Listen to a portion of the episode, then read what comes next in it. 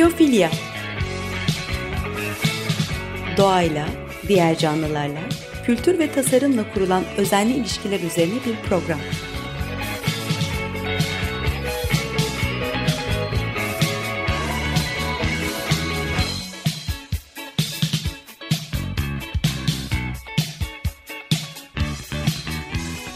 Hazırlayan ve sunan Nurhan Healer.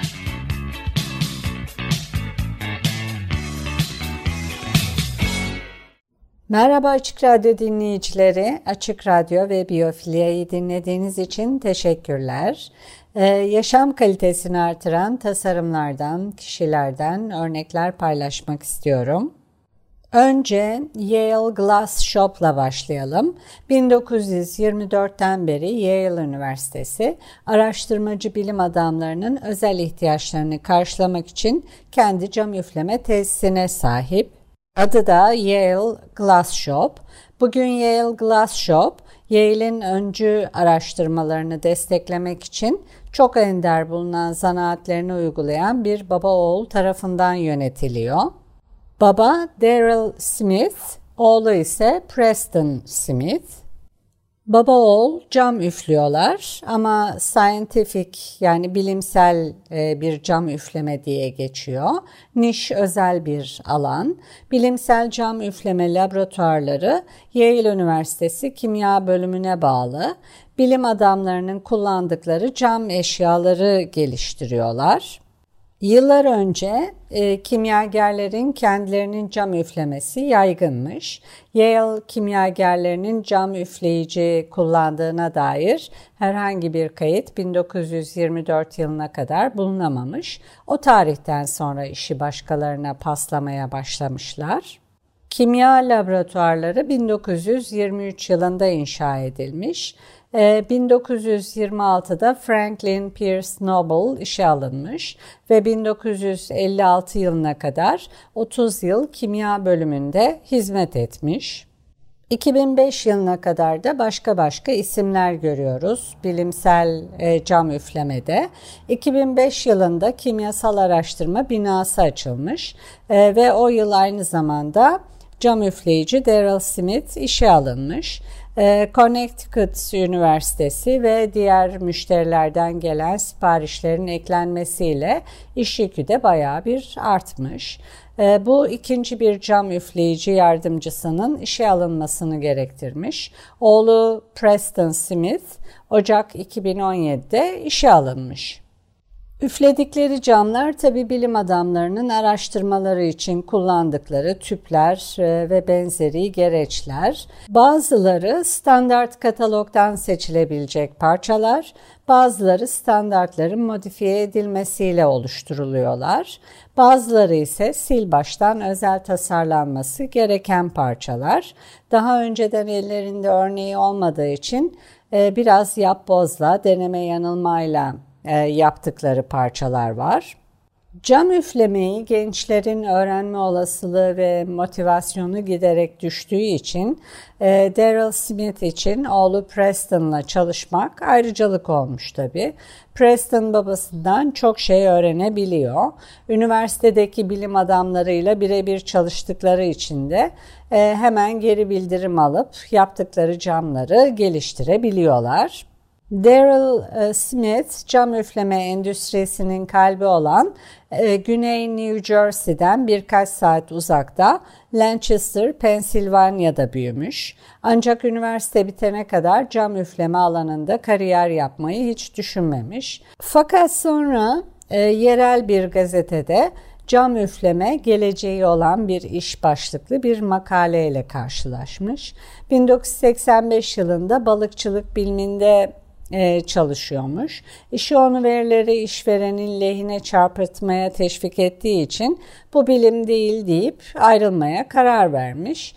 Cam üfleme ile ilgili makale kazançlı bir alternatif ve ateşle çalışma şansı sunuyordu ona. Smith iki hafta sonra eşinin işi için New York'a taşındığında bu makaleyi de yanında götürüyor. Ne Smith ne de karısı New York'ta başarılı olamamışlar. İşler hiç de istedikleri gibi gitmemiş. Smith bir mobilya imalat şirketinde çalışmaya başlamış.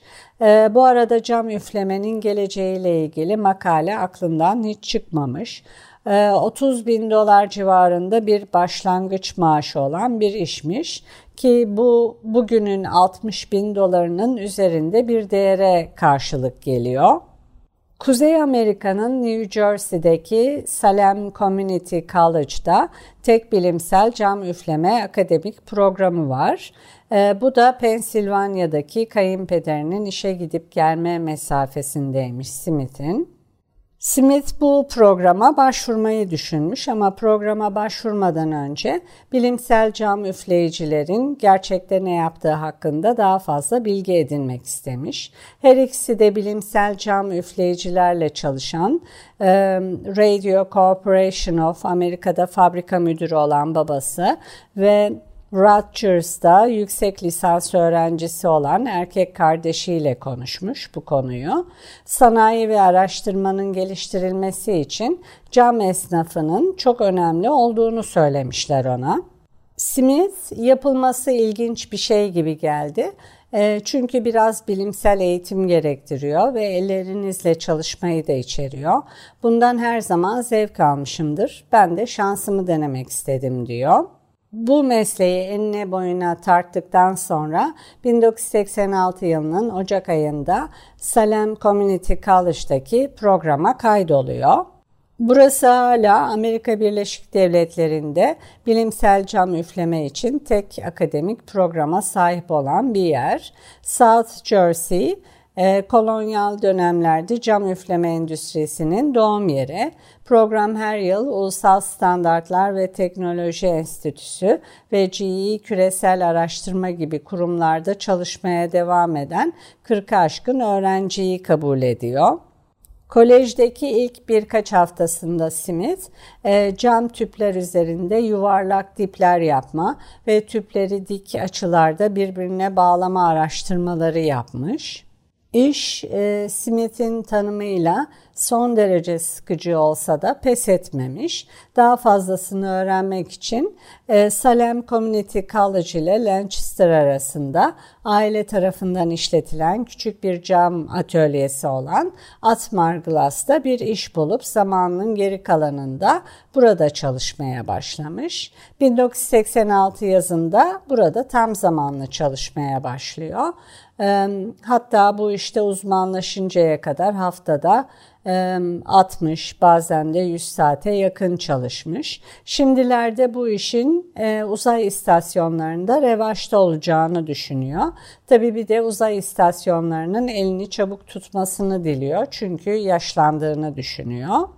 Daryl Smith'in kızı ee, babasını çokça rüzgarın karşısında, ateşin başında cam üflerken ve çok özel bilim için cam ekipmanları üretirken e, görmüş. Daryl Smith sıkılsa bile vazgeçmeyip e, ilginç bir zanaat ve tasarım alanı yaratmış kendisine.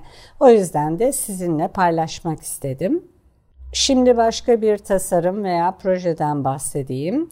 Ee, adı karantina oyuncakları. Adı çok sevimli gelmese de e, hedefi güzel. Karantina oyuncakları yeni nesle beceri kazandırmak için yapılmış.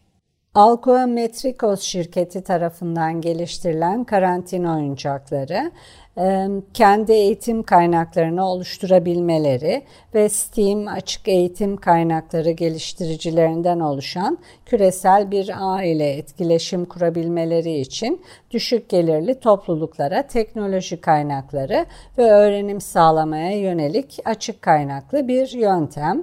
STEAM, e, fen, teknoloji, mühendislik, sanat ve matematik konularında disiplinler arası bir eğitim yaklaşımı.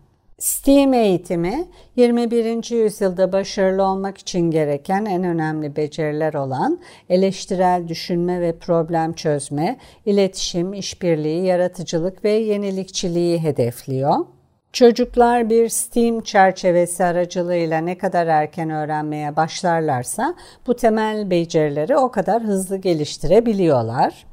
Ancak e, dünyanın gelişmekte olan bölgelerinde ve daha fakir bölgelerinde e, eğitime odaklanmak her zaman birinci öncelik olamayabiliyor. Erişilebilir de olmayabiliyor. 2018 yılında her 5 yoksuldan 4'ü e, kırsal kesimde yaşıyordu ve bunların yarısı çocuktu. 15 yaşın üzerindeki küresel yoksulların yaklaşık %70'i e, hiç okula gitmemiş ya da sadece biraz temel eğitim almış. E, bunlar başlangıçta iç karartıcı rakamlar ancak salgın nedeniyle aşırı küresel yoksulluk 25 yılda ilk kez e, artmış ve 120 milyon insanı daha yoksulluğa itmiş durumda. Brezilya merkezli El Cuimetricos, STEAM öğrenimini düşük kaynaklı hanelere getirmek için yola çıkmış. Bunu dünyanın savunması toplulukları için çevresel, sosyal ve ekonomik açıdan sürdürülebilir hale getirirken eğitim kaynakları sağlamayı taahhüt eden uluslararası bir tasarımcılar, eğitimciler ve sanatçılar topluluğu aracılığıyla yapıyorlar. Basit araçlar ve geri dönüştürülmüş materyallerin yanı sıra dijital fabrikasyon ekipmanı kullanarak çeşitli yapı taşı sistemleri üretip öğretiyorlar. Kullanıcıların indirebileceği, yeniden düzenleyebileceği ve paylaşabileceği çevrim içi yönergeleri ve videoları var. Kısacası e-öğrenme platformu evde yaratıcı oyuncaklar yapmak için sahip oldukları her şeyi kullanmaları için onlara ilham veren bir platform. Karantina oyuncakları zorlu toplulukları, ihtiyaç sahibi toplulukları kendi eğitim zorluklarını çözmeleri için güçlendirmeyi hedefliyor. 20. yüzyıldaki mesleklerin çoğu e, bildiğimiz şekliyle 10 yılın sonunda ortadan kalkacağından gelecek neslin becerilerini artırmaya yönelik bir ihtiyaç ve sorumluluk var. Karantina oyuncaklarının kurucusu Carlos Fernando Dagoano, ee, mevcut COVID-19 salgını sırasında savunmasız topluluklara mensup çocukların çoğunun eğitime erişimlerinin yetersiz olduğunu ve neredeyse hiç bilim ve teknoloji uygulamasına sahip olmadıklarını tespit ettik diyor. Eğitimcilerin, ailelerin ve sosyal girişimcilerin bunlara erişebilmesi e, ve çocuklara kanalize edebilmeleri için tüm eğitim içeriklerini web sitelerinde bir araya toplamışlar ve ücretsiz olarak yayınlamışlar. Karantina oyuncaklarının yapımcısı e, firma Alcuimetricos MIT Media Lab Creative Learning yarışma bursu da dahil olmak üzere e, birçok ödül kazanmış.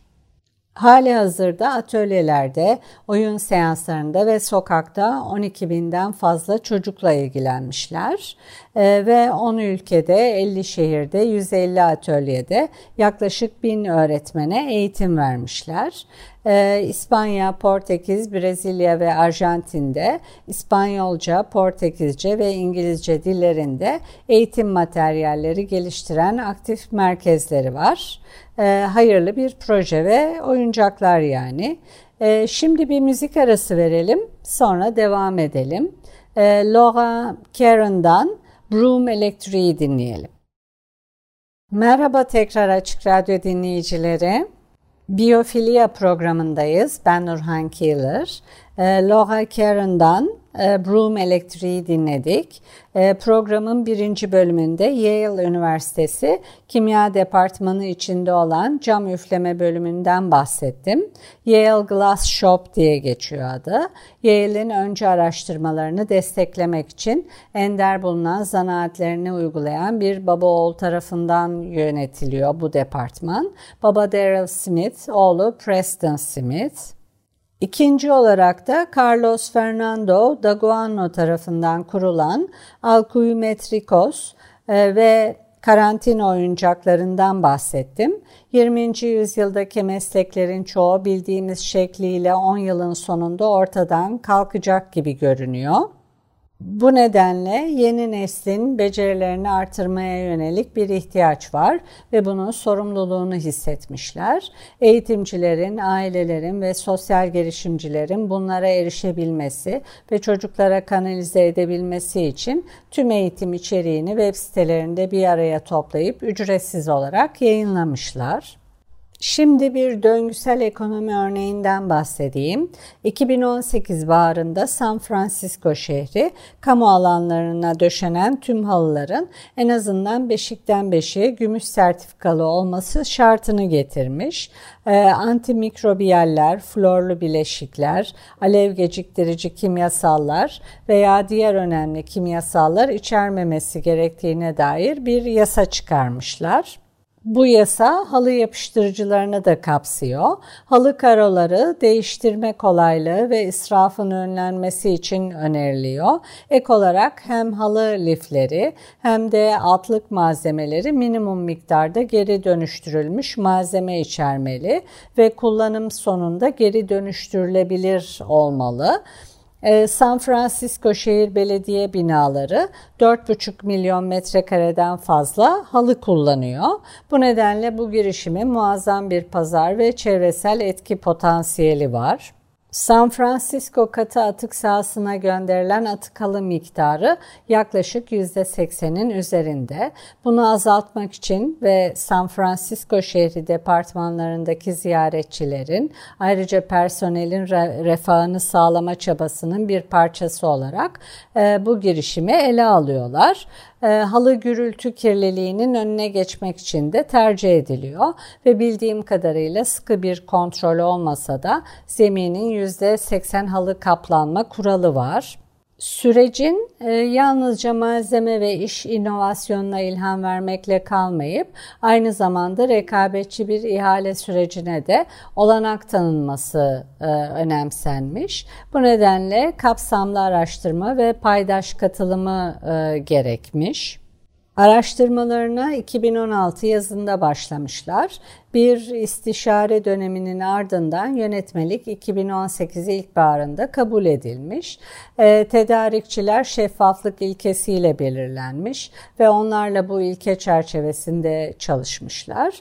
E, San Francisco'nun yeşil halı e, gerekliliklerinin geliştirilmesi, Çevre Bakanlığı'nın belediye yeşil bina görev gücünün dahil olduğu ortak bir çaba. Yönetmeliğin araştırılması ve yürütülmesi Çevre Bakanlığı bütçesinden karşılanmış ve toplam 15 bin dolar harcamışlar. Çevre Bakanlığı büyük projeleri dahil etmek için diğer şehir departmanlarıyla da iletişim halinde. Yeni zemin döşemek isteyen ve uyumlu ürünlerin tedarikçilerine yönlendiren belediye departmanları için e, çevrim içi bir platform hazırlamışlar. Karo halıyı önemsiyorlar. Ee, birkaç durum dışında rulo halı yerine karo halı kullanımını zorunlu kılarak e, ısrafın azaltılması hedeflenmiş. Uyumlu halı ürünleri e, rulo halılardan daha ucuz olmayacak olsa da yine de bakımla ilgili tasarruflar sağlıyor geniş dokuma yani rulo halı yerine karo halı kullanılması, karoların çıkarılması, geri dönüştürülmesi ve değiştirilmesi açısından kirli bir rulo halı alanına göre daha kolay ve daha ekonomik. Ee, ek olarak rulo halılarda kullanıcılar genellikle halının tamamını çöp sahasına atmak için bir ücret ödemek zorundalar halı tedarikçilerine ürünün yaşam döngüsü boyunca ham madde ve enerji kullanımı, kimyasal yapı, atık üretimi ve hava, toprak ve su emisyonları gibi çevresel etkilerini ölçtüğü çevre ve sağlık ürün beyanları şart koşulmuş ve şeffaflıklara artırılmış. Ürünlerin en az %45 geri dönüştürülmüş içerik içermesi, minimum %10 kullanılmış ürünlerden dönüştürülmüş olması ve geri dönüştürülebilirliğe izin veren belirli iplik ve boyama işlemlerini takip etmesi gerekiyor. Tabii bu aynı zamanda ürünün dayanıklılığını da artırıyor. Çıkarılması ve değiştirilmesi ihtiyacını azaltıyor. Katı uçucu organik bileşik sınırlamalarıyla daha iyi hava kalitesi elde ediliyor. Yönetmelik olumsuz sağlık etkileri olan kimyasalları yasaklıyor. Polivinli klorür, e, bu yaygın halı kimyasalı hormonları bozup kansere neden olabiliyor. Ayrıca kurşun içerebiliyor. Bu da üreme ve sinir bozukluklarına neden olabiliyor. Antimikrobiyal kimyasallar ise antibiyotiğe dirençli bakteriler oluşturuyor ve hormonları bozuyor. Alev geciktirici kimyasallara gelirsek yangını yavaşlatmak veya önlemek için abartıldığı gibi işlevsel olmadığı söyleniyor. Havaya, toza ve vücudumuza karışıp kanser veya üreme ile ilgili sorunlara neden olabiliyorlar. Teflon benzeri maddeler leke direnci sağlasa da kanser ve obezite ile ilişkilendiriliyorlar. Havaya, toza, suya ve vücudumuza karışıyorlar. Özellikle bu kimyasalları içermeyen leke tutma salı iplikleri mevcut olduğundan genellikle gerekli de değiller. Cradle to Cradle sertifikası yani beşikten beşiğe sertifikası güvenli, döngüsel ve sorumlu bir şekilde üretilmiş ürünler için küresel bir standart getiriyor. Değer zincirindeki önde gelen markalar, perakendeciler, tasarımcılar ve üreticiler ürünlerinin insanlar ve gezegen üzerindeki etkisinin olumlu olmasını sağlamak için 10 yılı aşkın bir süredir varlar. Ee, beşikten beşiğe tasarım sertifikası şirketlerin malzeme ve ürünleri dünyanın en gelişmiş e, bilime dayalı ölçütlerine göre yenilemesine ve optimize etmesine yardımcı oluyor. Beşikten Beşiğe sertifikası malzemelerin ve ürünlerin güvenliğini, döngüselliğini ve sorumluluğunu 5 sürdürülebilir performans kategorisinde değerlendiriyor. E, malzeme sağlığı, malzemelerin insanlar ve çevre için güvenli olmasını sağlamak, e, ürün döngüselliği, e, rejeneratif ürünler ve süreç tasarımı yoluyla döngüsel bir ekonomi sağlamak, temiz hava ve iklim koruması, temiz havayı korumak, yenilenebilir enerjiyi teşvik etmek ve zararlı emisyonları azaltmak. Su ve toprak idaresi, temiz su ve sağlıklı toprakları korumak. Sosyal adalet, insan haklarına saygı duymak ve adil, eşitlikçi bir topluma katkıda bulunmak.